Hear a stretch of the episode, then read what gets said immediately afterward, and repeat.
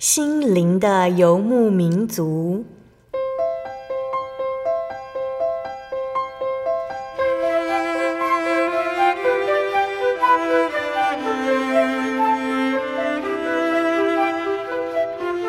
在这个谁都不管谁的后现代社会里，每个人的心灵都是游牧民族。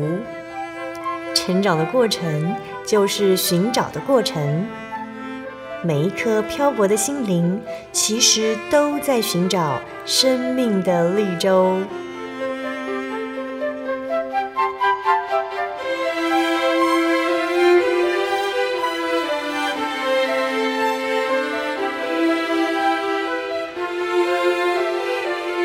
本节目由真耶稣教会台湾总会制作，欢迎收听。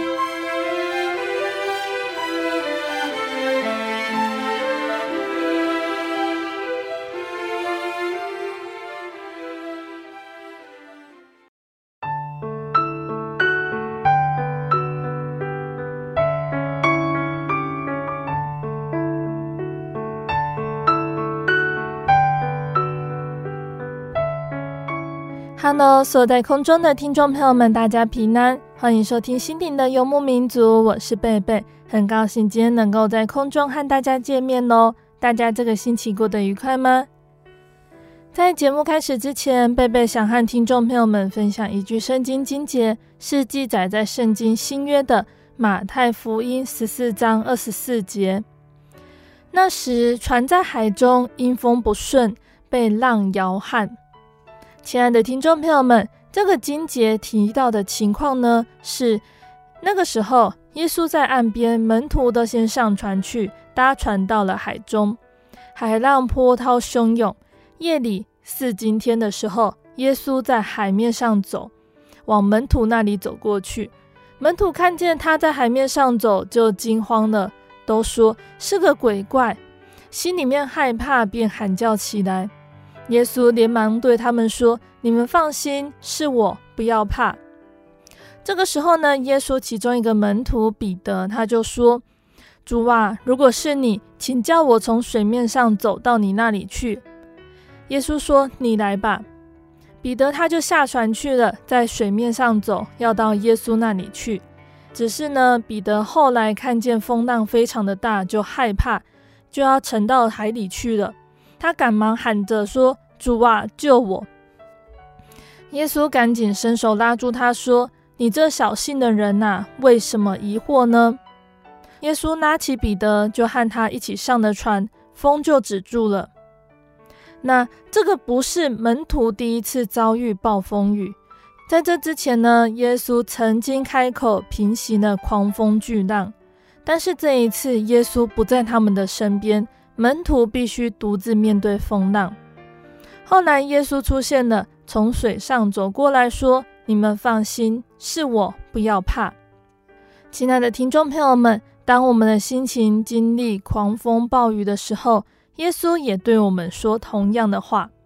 耶稣他不是对抗暴风、赶走乌云，而是我们在风暴中的庇护。当我们挣扎奋斗，耶稣他是最甜美的抚慰。耶稣上船之后，风就平息了。耶稣来到门徒的身边，门徒都拜他，对他说：“你真是神的儿子。”愿我们在经历困难的时候，也能够如同门徒一样，说出感谢神的话。亲爱的主，感谢你在逆境时给我甜美的抚慰，做我的庇护，请靠近我，帮助我。阿门。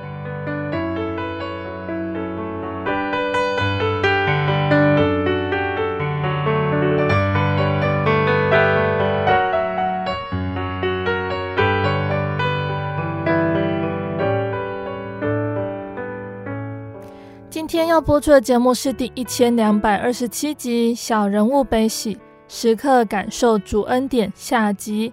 节目邀请了真耶稣教会台中教会的黄雅芬姐妹来分享她的信仰体验。那节目呢，我们分成了上下两集。上个星期呢，雅芬姐和我们分享到了她在生产还有照顾孩子的经历中体验到真神的保守。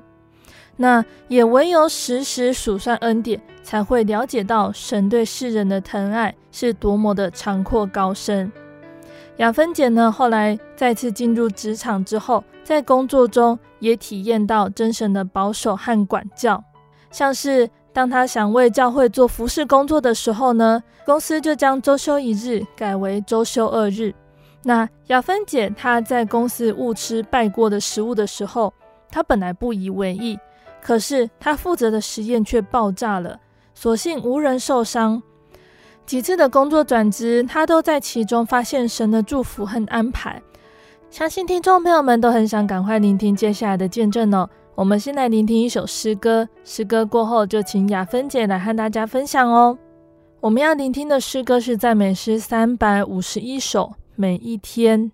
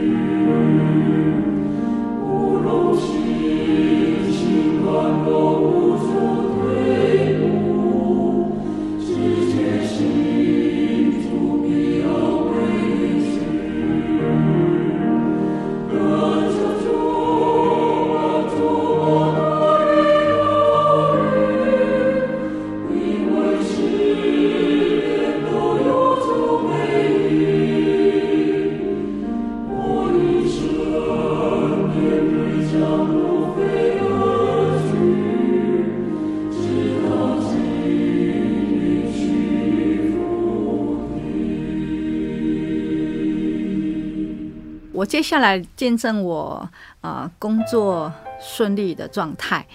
一般而言的话，一毕业就是开始找工作。那一样，我毕业之后呢，我就到桃园工作。那这个工作的话，是我一个表姐介绍我进去的。她在一个太平洋实业，这个一个工厂是做化学纤维工厂。然后，因为它是很大的集团，很大的一个公司。很大的一个工厂，所以就很能够的，因为表姐介绍到这个工厂的实验室啊、做实验。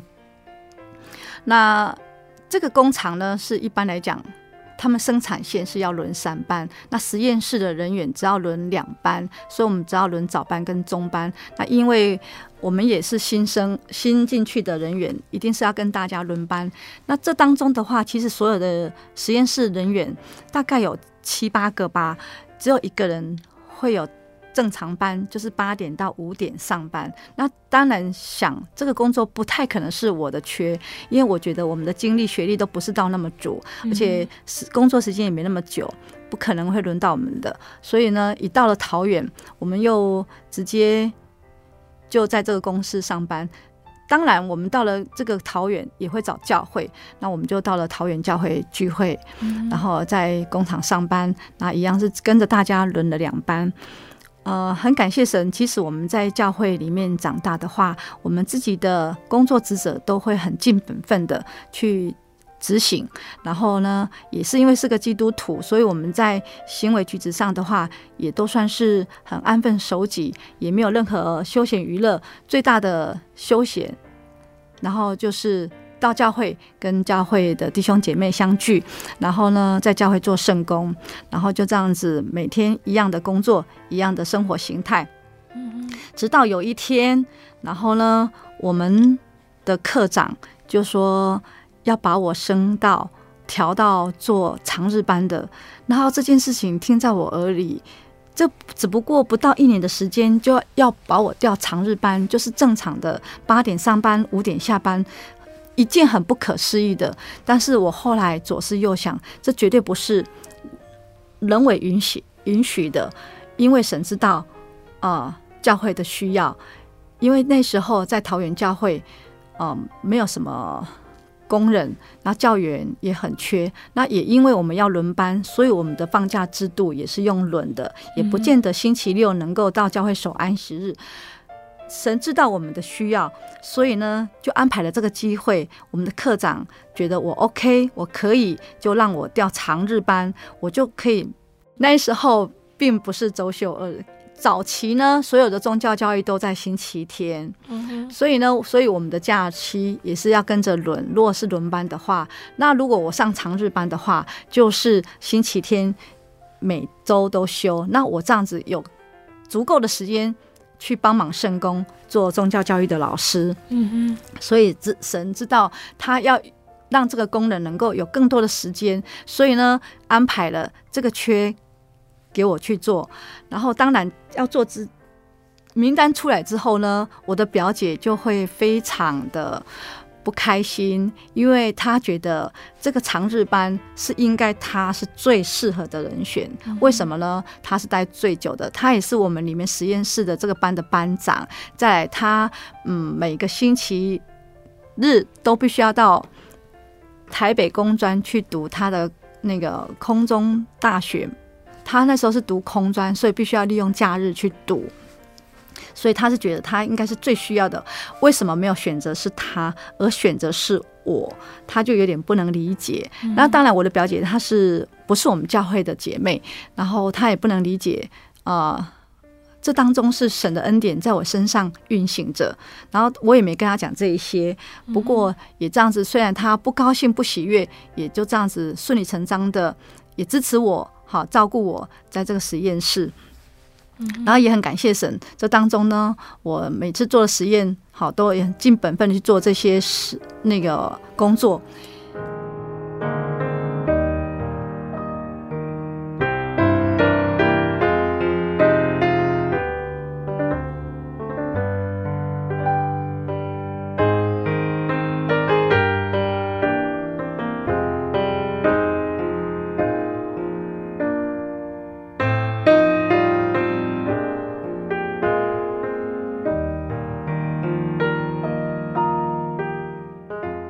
一天，在他们这个工厂里面，事实上他们的主管都会，这个工厂里面其实有一个小小的那个小庙啊，他们都会去拜。我不晓得他们拜初一十五或者初二十六，我通通不懂，我们不会理解这些东西。然后只知道说时间到就有人会去拜，就有人会拿他们拜的食物呢到各个单位去啊、呃、去分享去吃吧。那我们就。办公室的行政人员会拿到这些拜的东西吃。那我们实验室也会有。那有一次呢，就我进来就有一个同事说：“哎，这边有一些糖果，请大家吃。”哈，他就这么说着。然后呢，我就也大家拿了吃，我也就拿了一颗吃。我就心里惊觉到不太对。然后接着那个拿来的同事说：“哦，这个是谁谁谁哪个科长哪个厂长他们在去拜拜的时候拿来。”请大家吃的哦，我心里心里想说，这是拜过的东西，那可是我已经咬下去了，那怎么办呢？那当下想说啊，算了，咬都咬了，我这时候若把它吐吐出来的话，也觉得没什么礼貌，想说算了，就直接继续咬下去吧，继续吞下去吧。我就这次把它吃完了，在这当中，我刚好在做了一项实验，这个实验是做一个分的。回收，那这个酚是很有毒的一个化学品，所以它也很贵，所以它必须要回收再利用。所以我在做的时候，当我在吃这一口糖的时候呢，心里面是这么想着说没差，反正吃都吃了，吐出来也无所谓的时候呢，这时候我在做回收这个酚，突然嘣一声。爆炸很大声，然后呢，周围的人应该都有听到，每个人都往实验室里面这边走，我也吓一跳。然后这个分又是很臭很臭的一个化学药品，我那时候真的是吓死了。然后呢，就赶快来做处理。然后整个那个回收处里面，事实上所有的仪器都已经爆破了，我就开始做整理了。坦白说，在整理当中的话，我就开始思考为什么会。碰到这件事情，我第一个就是开始检先检讨我刚刚那个想法跟态度。我吃到祭拜过的偶像食物，我竟然没有呃悔改或者是认错，然后还认为说反正吃就吃了，就这样吞下去，然后才会发生这件事情。不过我想神的管教只是让实验室这样一个物品药品爆炸，那当然这套回收的仪器。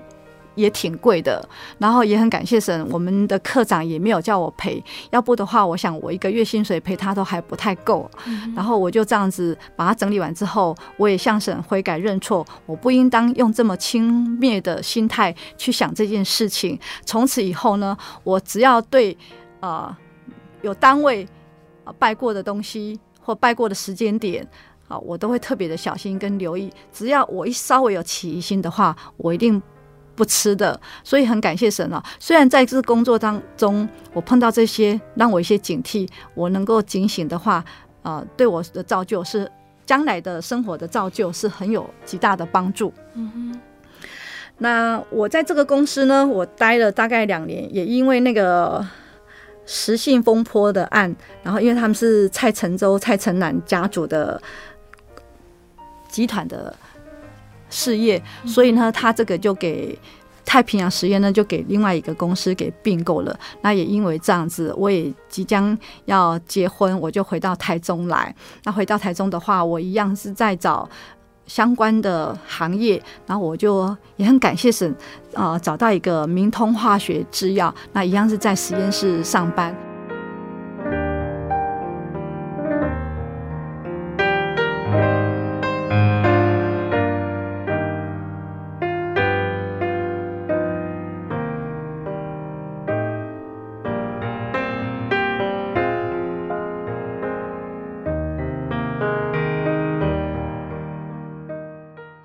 在明通化学制药的话是做那种中药原料的分析，那这个就也很正常了。哦、呃，上下班没有什么特别的那个状态。然后我觉得会这么顺利的找到工作的话，呃，也是因为我第一个工作是在太平洋实业，这个它算一个很大很大的一个公司，所以呢，在找这个明通的话，应该也很顺利。然后我当我进去的时候呢。我在跟同事闲聊当中说，我们是基督徒什么教会的，他们里面的一个员工才跟我讲说，哎，我们董事长的太太也是我们真耶稣教会的姐妹，哇，这时候我就很开心，然后我就在那边也待了将近两年，一直等到要生小孩离开那个工作，然后接着呢，我就生完小孩带小孩子老大带到三岁之后，然后我就继续在找工作，然后一直到生老二。的时候呢，我一样在生完小孩之前，我都会把工作辞掉，然后专心带孩子带个两到三年，我就在找工作。当我生完老二的时候，已经接近三十一、三十二岁了，我心里想说，如果在工作上的话，一般通常那时候会有些条件限制，说要未婚的。或者是三十岁以下，尤其是我们做这种实验的工作的话，啊，所限制的条件会比较多。我心里想说，哎呀，我都已经超过三十岁了，如果我再不出来找工作的话，我相信我以后要找工作的话，应该不会那么的好找。所以我就在孩子两岁半的时候，我毅然决然的就开始在找下一个工作，然后。我们那时候在找工作的话，都是在报纸里面刊登里面去找的。然后我在那边看到一个也要征那个水质分析的实验员，然后我就看到这个地方是在我家的附近，然后我就进去找。那时候他限制的条件就是要三十岁以下，又要未婚。我光这两个条件我就已经完全不符合了，所以呢，我也完全也不敢带履历表去寄履历表去这家公司去应征。所以呢，我就先去。勘察一下它的地点在哪边，然后确切的位置的确是有这家实验室，我再去了解一下他要应征的人。然后早上我去看的地点，嗯，的确是在我家的附近。然后下午又再跑一趟，我心里想说，如果我是用投履历的话，用寄的话，我相信我这个履历表应该是会石沉大海。嗯、我想想，干脆就直接来跟他们里面的啊、呃、实验室的人。主任谈谈看好了，然后我就进去了面谈，我就跟他讲说，呃，我要来应征实验室的实验员，然后他问我说，你有带履历吗？我说没有，然后说他就拿他们公司啊、呃、制定的履历表让我填写，那填写完之后，一样是叫我回家等候通知，然后我回家等候通知之后呢，他确定我能够来啊。呃上班我就过去上班了，那很感谢神，在当中我是觉得真的是超顺利的哈。然后事后呢，我们那个一个实验室主任是有跟我讲说，其实来应征啊、呃，来跟我面谈的是经理跟副理跟实验室主任。那这当中呢，我们的经理是持反对票的，然后他的职位是最高的。董事长下来就是他了，然后他不同意的话，事实上他可以否定我这个人的，因为他也认为说，呃，我已经结婚了，然后又是三十岁以上了，然后又生小孩了，而且又是第二个小孩，他认为这些条件的话，在实验室工作的话，对他们实验室会比觉得帮助不大。他觉得生完小孩很有可能你会因为孩子的生病要打疫苗，然后要接送小孩，林林总总的。会影响我上下班，或者会没有心思在那边做实验，专注力、专注度都会不够。然后他们绝对说，我应该是不适任、不适合。然后另外两票的话是觉得支持我的，因为他觉得我之前的工作的经验的公司是还不错的一个工厂，他觉得这个可以用的。后来呢，很感谢神，呃，我就这样很顺利的。接到这个工作，那也感谢神，我们也是属于那种会在那个单位上都很尽力的去完成一些我们的工作，而且我们的效率也都很好。然后，呃，在执行起来的话，没有什么困难。在最后当中呢，我们一直在实验室，然后我们的主管也看到我的表现，我的工作态度，都要把我升当做 QA QC 好，然后来做一些品质的管制的组长什么之类的。那我心里想说，如果我接了 QA QC 之后呢，没有在实验室，我的时间可能会更长，因为 QA QC 要做的话，可能要更仔细，然后时间又更多，然后做。品管的工作本来就比实验室的要花的时间会更长一点，那我还是跟他拒绝的。我还是觉得我单单纯纯的做实验员，我至少家庭、教会我都还能够兼顾。如果我做了 QA QC 的话，我可能晚上都要晚下班，或者到教会的时间都会受限制、受影响。然后我就这安安分分的做了实验室，又做了几年之后，我又离开了这个职业，跳脱了不同的领域来当安亲班老师。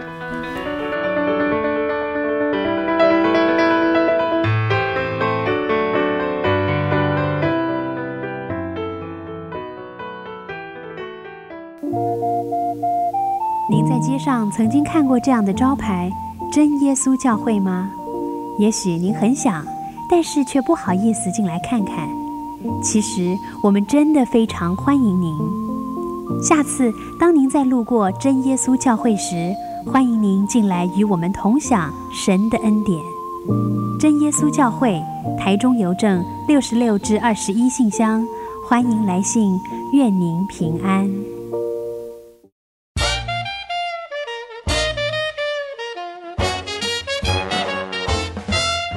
咦，阿喜，好久不见，你要去哪里？我今天要去教会。哎。今天是星期六，又不是星期天。我们真耶稣教会都是在星期六守安息圣日的哦。哦，真的啊？那你们都去教会做什么？很多啊，我们会唱诗赞美神，还有听圣经的道理，还有很多很多。哇，听起来让我也好想去哦。在哪里？在哪里？我可以跟你去吗？可以啊，你可以星期六安息日的时候跟我一起去教会。我们在各地都有真耶稣教会哦，你可以上网搜寻喜信网络家庭，网址是 j o y 点 o r g 点 t w。哦，我知道了，我现在就去 j o y 点 o r g 点 t w。欢迎您到各地真耶稣教会，与我们一起参加安息日聚会，愿您平安。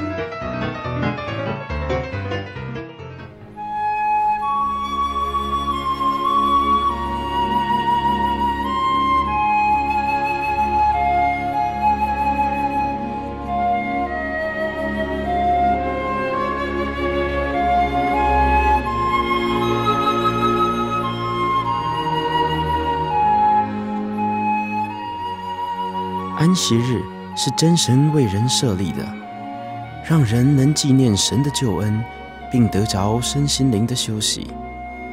在每个星期的最后一天，星期六，我们应当放下一周的劳碌，来到教会聆听福音，在诗歌、祈祷和彼此祝福的聚会里，安顿我们一周的疲惫。假如你想参加安息日聚会，欢迎您在每周六上午十点和下午两点踏进真耶稣教会的会堂，与我们一起共享这生命的饗宴。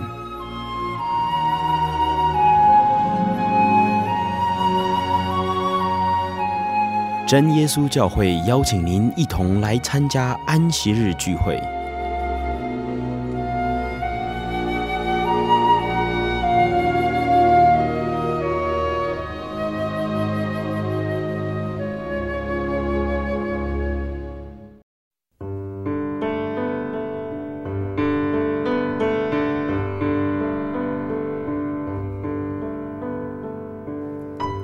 什么地方能让你疲惫的心灵得到休息？有什么声音能抚慰你面对生活的不安与焦虑？谁能紧牵你的手，一生永不离开？谁能为你擦去眼泪？谁能为你舍弃一切？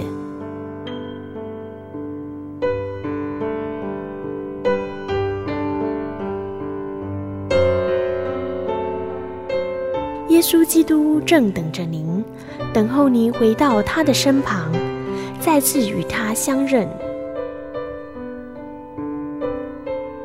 欢迎您至各地真耶稣教会，让我们的疲惫与不安，在他怀中得到安歇。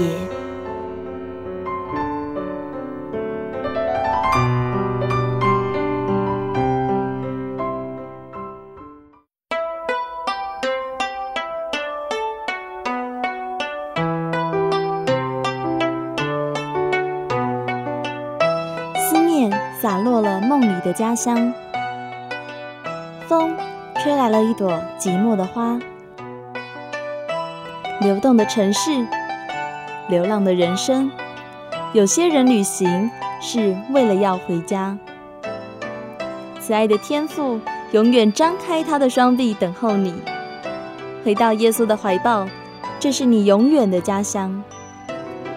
欢迎来到喜信网络家庭。Triple W 点 j o y 点 o r g 点 t w，真耶稣教会为你点亮回家的路。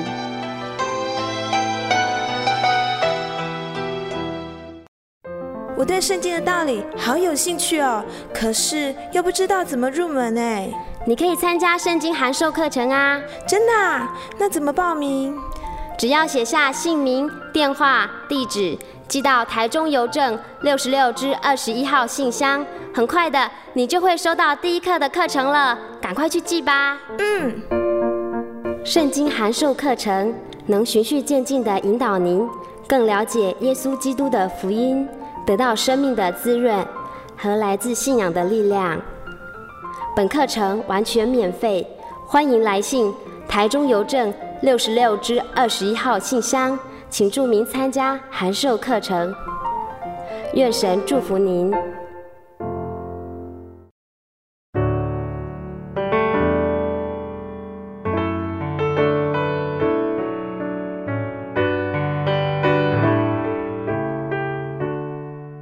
亲爱的听众朋友们，欢迎回到我们的心灵的游牧民族，我是贝贝。今天播出的节目是第一千两百二十七集《小人物悲喜，时刻感受主恩典》下集。我们邀请了真耶稣教会台中教会的黄雅芬姐妹来和我们分享她的信仰体验哦。那节目的上半段，雅芬姐和我们分享到，在生产照顾小孩一段时间之后，她重回职场。那感谢神的带领，顺利的得到工作，在职场上也遇到了很多的情况，也都有神的保守。接下来雅芬姐还要和我们分享哪些恩典呢？欢迎听众朋友们继续收听节目哦。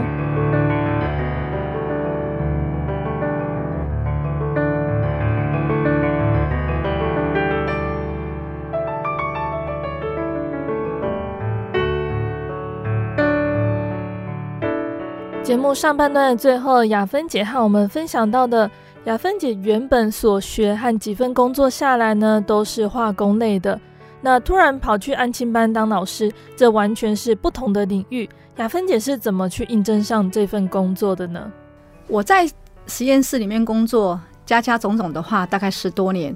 然后也因为天天都要穿着实验衣做工作，然后总觉得是一个很沉闷的工作，一直很想跳。脱这个环境，找不同领域的工作来做。但是我想说，我学的是化工，我能做什么工作呢？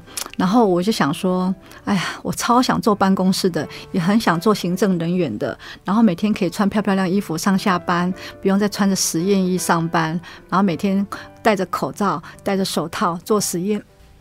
然后呢，我那时候就开始展开我。不同领域的工作，我就开始找行政的工作。哦，我看到报纸上就有一家安亲班在找那种行政柜台人员。我想说，嗯，我可以应征看看，他至少是做柜台的，做行政的。然后这家安亲班呢，也是在我家的附近而已。那我就去。面谈了，然后面谈之后呢，那个班主任呢，一样给我一句话说啊，那你回去等候消息。那我这么一等的话，大概等了半个月左右吧。然后这个主任呢，就打电话给我说，嗯，他觉得我适合当老师，问我要不要来接老师这个工作。我就跟他讲说，可是我没有当过老师耶，我不会教小朋友。不过我们上次在面谈当中。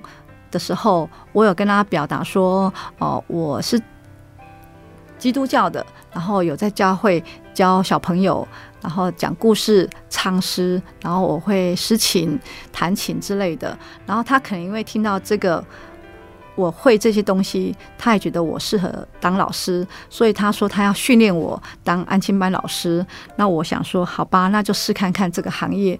那我就开始展开我当老师的。工作了，然后这么一待啊，在这个一直待到他这个安亲班收了之后，我才换了另外一家不同的安亲班。那我也曾经待另外一家是那种呃音乐教室的安亲班老师，所以这个当中我也是一样呃，有了之前的一个经历的话，让我在寻找第二家的安亲班老师的话会非常的顺利，而且他们也很切迫性的希希望我去，而且去了之后呢，他们。通常单位来讲都会说啊，试用期三个月，那三个月会调薪什么之类的。那当我们去做的时候呢，一开始他啊看到我们的工作的态度跟表现的话，他就跟我讲说不用试用了，就直接正式了，嗯、而且一调薪的话就整个三千起跳的调薪。这个待遇的话，对我来讲的话相当的好。那通常我会离开一个安亲班的话，通常都是呃，在一个老板主任的经营不是很恰当的时候呢，收了之后我才换另外一家。然后到我再换到第三家的时候，是一个格兰英语的体制之下，然后我也是当安亲老师。当然他是以教英文为主，但是他们会有开设两个班级是做安亲班老师的。嗯、所以我觉得我在这个过程当中，在找工作都非常相当的顺利。然后我在这个安亲补教业也当了十多年，啊、也因为年纪大了，然后觉得现在孩子也。越来越难教，不过也很感谢神，在我带孩子的学生这段期间，我所碰到的孩子都还蛮好带的。当然有每个孩子有每个的特质，我们都会去从他身上去学习，然后又找到我自己如何去呃带领孩子、辅导孩子，然后开导家长，这些都是需要的。而在这个行业当中呢，我也。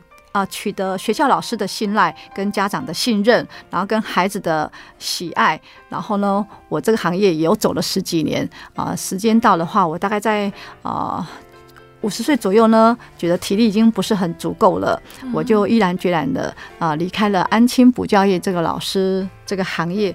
不过还是要感谢神，不管我在实验室或者当老师，虽然跨了很大很大的一个领域，但是神的带领让我足足感觉到神。不止在我生活上的安稳平安，然后在职场上的话，我也能够很顺利，然后能够得心应手的来处理这些事情工作，感谢神。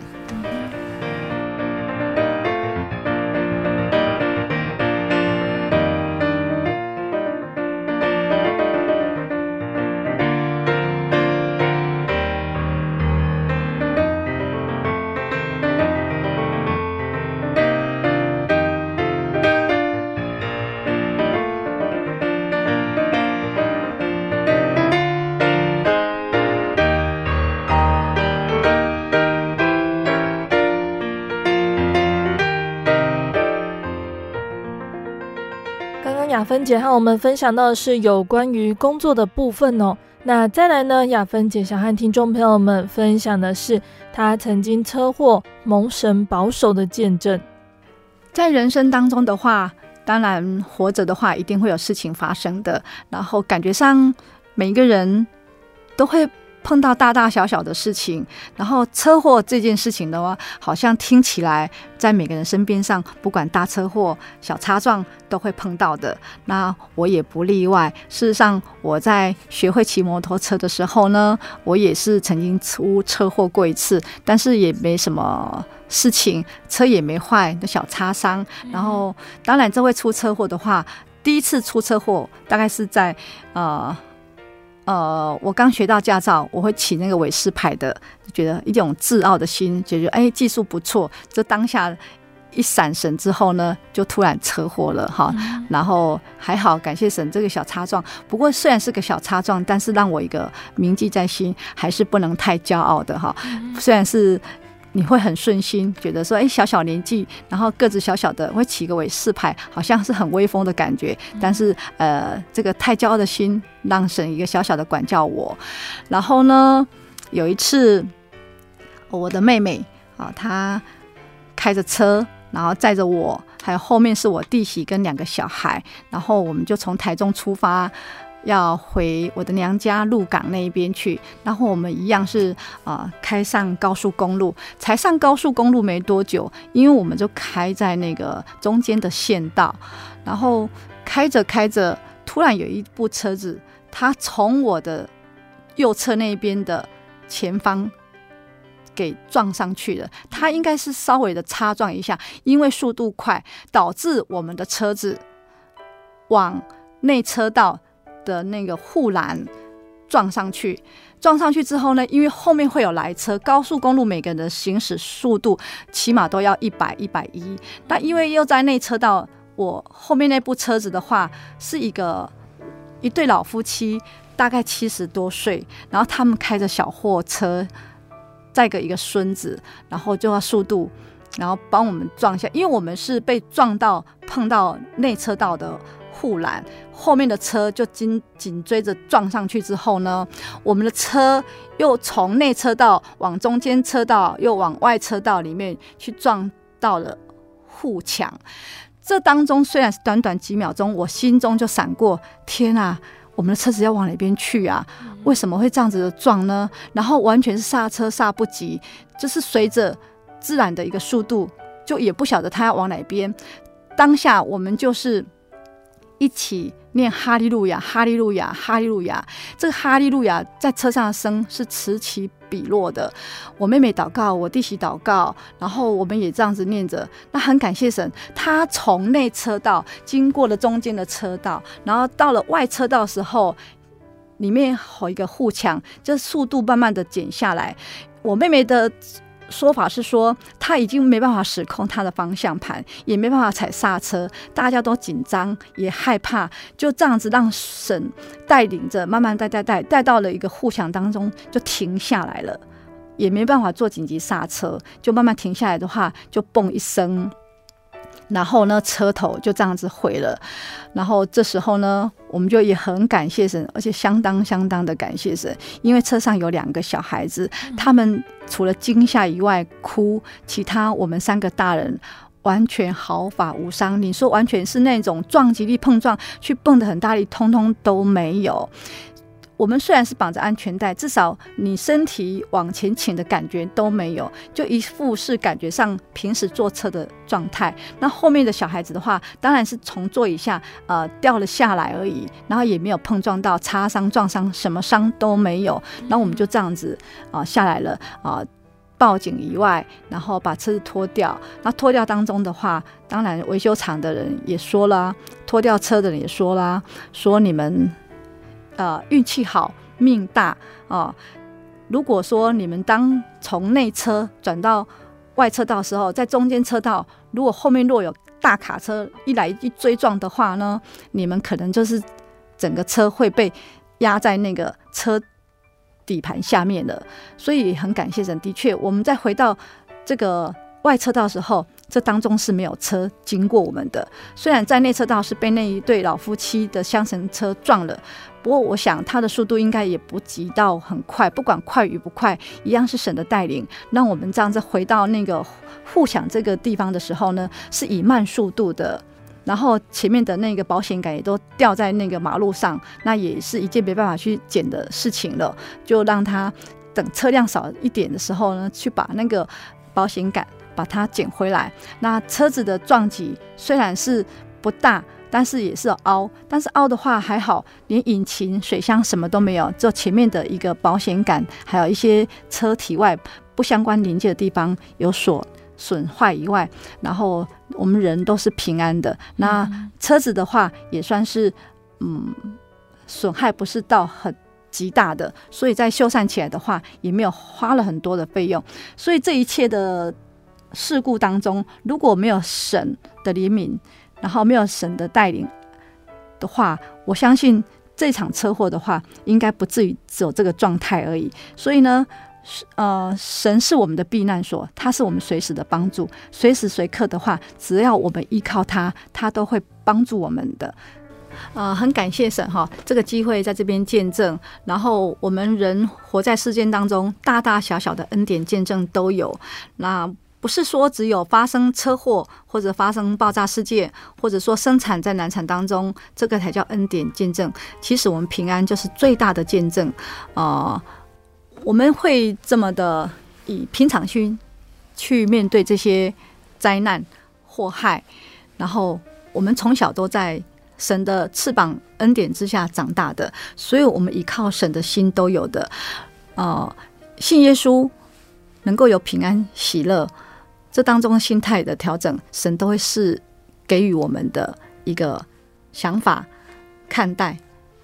呃，欢迎听众能够有机会接触我们教会啊，如果你听了见证，我们教会有很多的恩典见证，每个人的恩典见证不一样啊，呃。欢迎来收听我们教会，也可以来教会参加聚会。感谢神。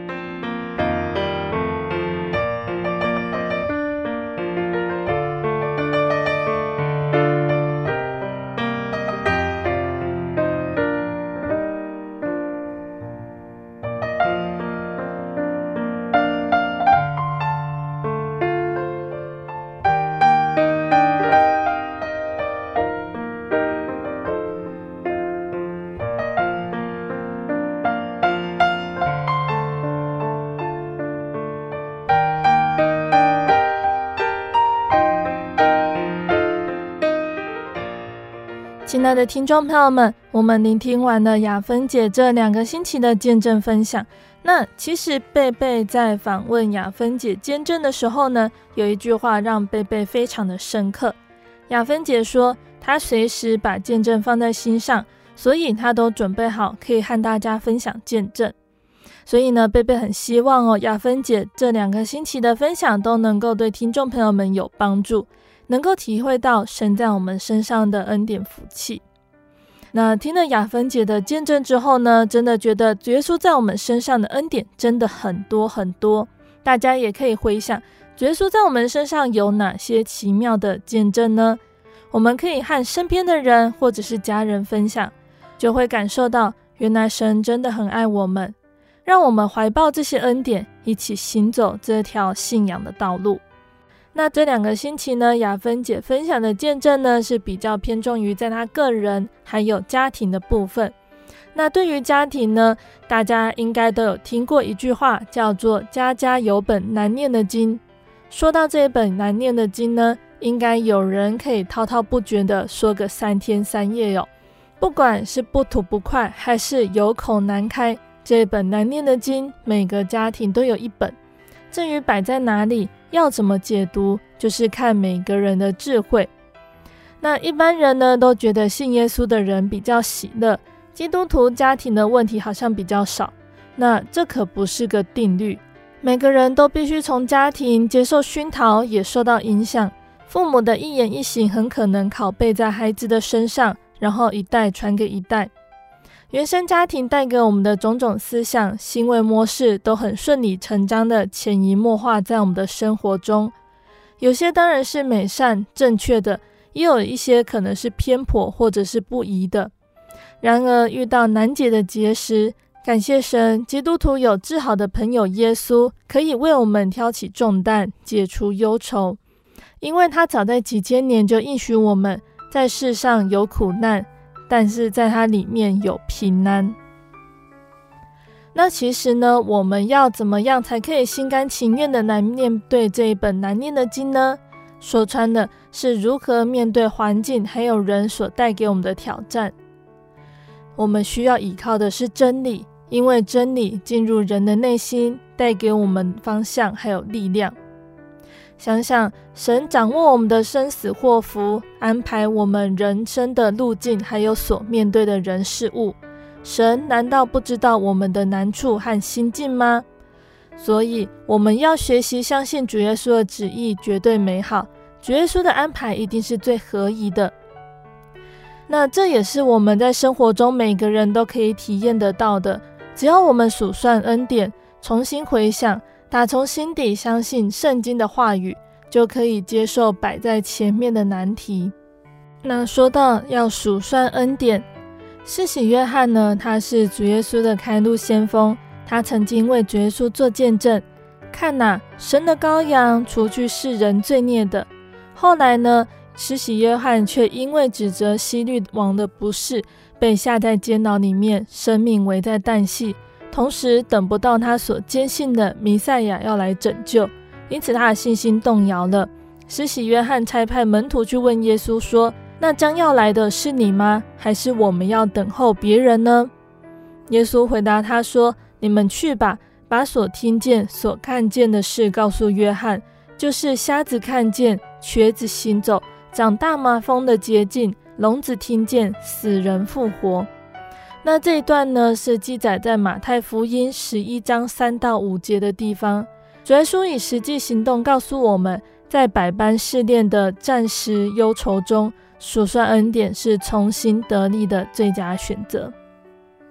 那大卫呢？他作诗呢，也期勉我们，在诗篇的一百零三篇二到五节这里说：“我的心呐，你要称颂耶和华，不可忘记他的一切恩惠。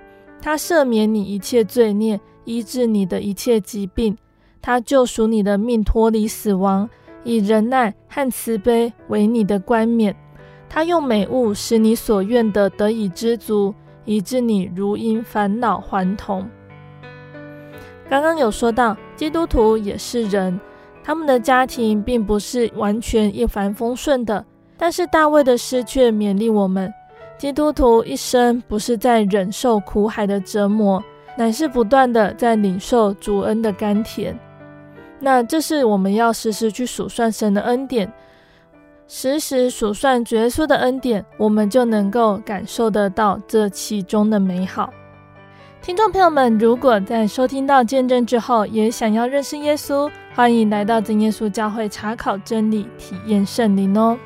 那最后呢，贝贝要来和听众朋友们分享一首好听的诗歌。我们要分享的诗歌是赞美诗一百五十八首，《走在主路上》。我看沙漠如神的远游，因为走在主路上。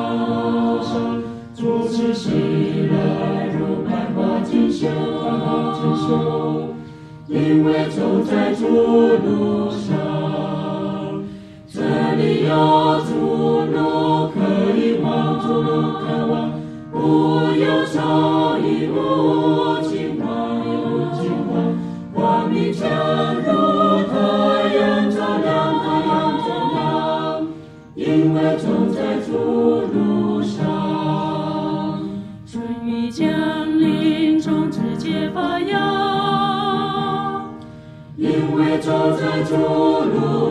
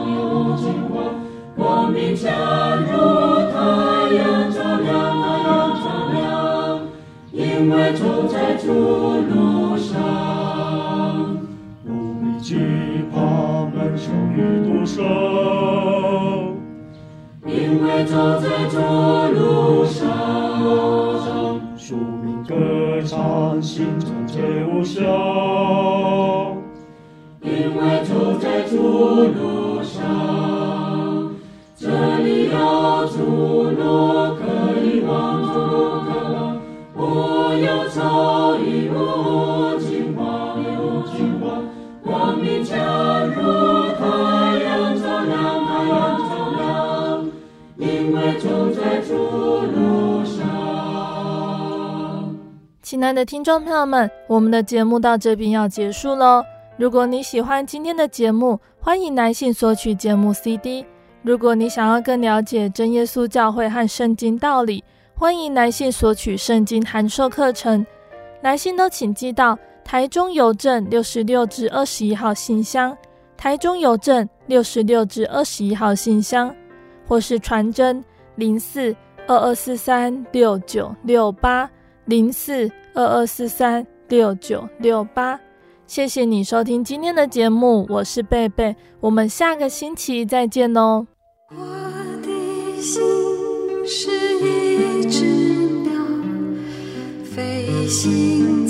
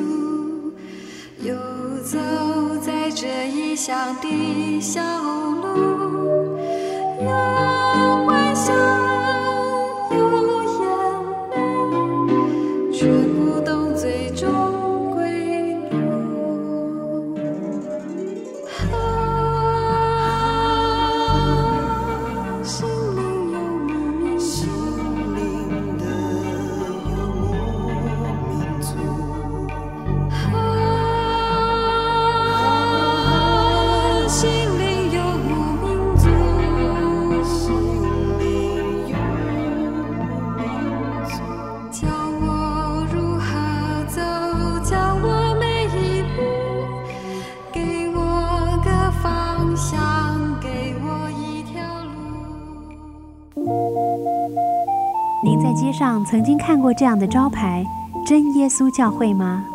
也许您很想，但是却不好意思进来看看。其实我们真的非常欢迎您。下次当您再路过真耶稣教会时，欢迎您进来与我们同享神的恩典。真耶稣教会台中邮政六十六至二十一信箱，欢迎来信，愿您平安。不要拜日月星星，不要拜世界伟人，不要拜一切偶像，但要拜永活真神。我们在天上的父，愿人都尊你的名为圣。愿你的国降临，愿你的旨意行在地上，如同行在天上。我们日用的饮食，今日是给我们，免我们的债，如同我们免了人的债，不叫我们遇见试探，救我们脱离凶恶。因为国度、权柄、荣耀，全是你的，直到永远。阿门。我对圣经的道理好有兴趣哦，可是又不知道怎么入门呢？你可以参加圣经函授课程啊！真的啊？那怎么报名？只要写下姓名、电话、地址，寄到台中邮政六十六支二十一号信箱，很快的，你就会收到第一课的课程了。赶快去寄吧。嗯。圣经函授课程能循序渐进地引导您更了解耶稣基督的福音，得到生命的滋润和来自信仰的力量。本课程完全免费，欢迎来信台中邮政六十六之二十一号信箱，请注明参加函授课程。愿神祝福您。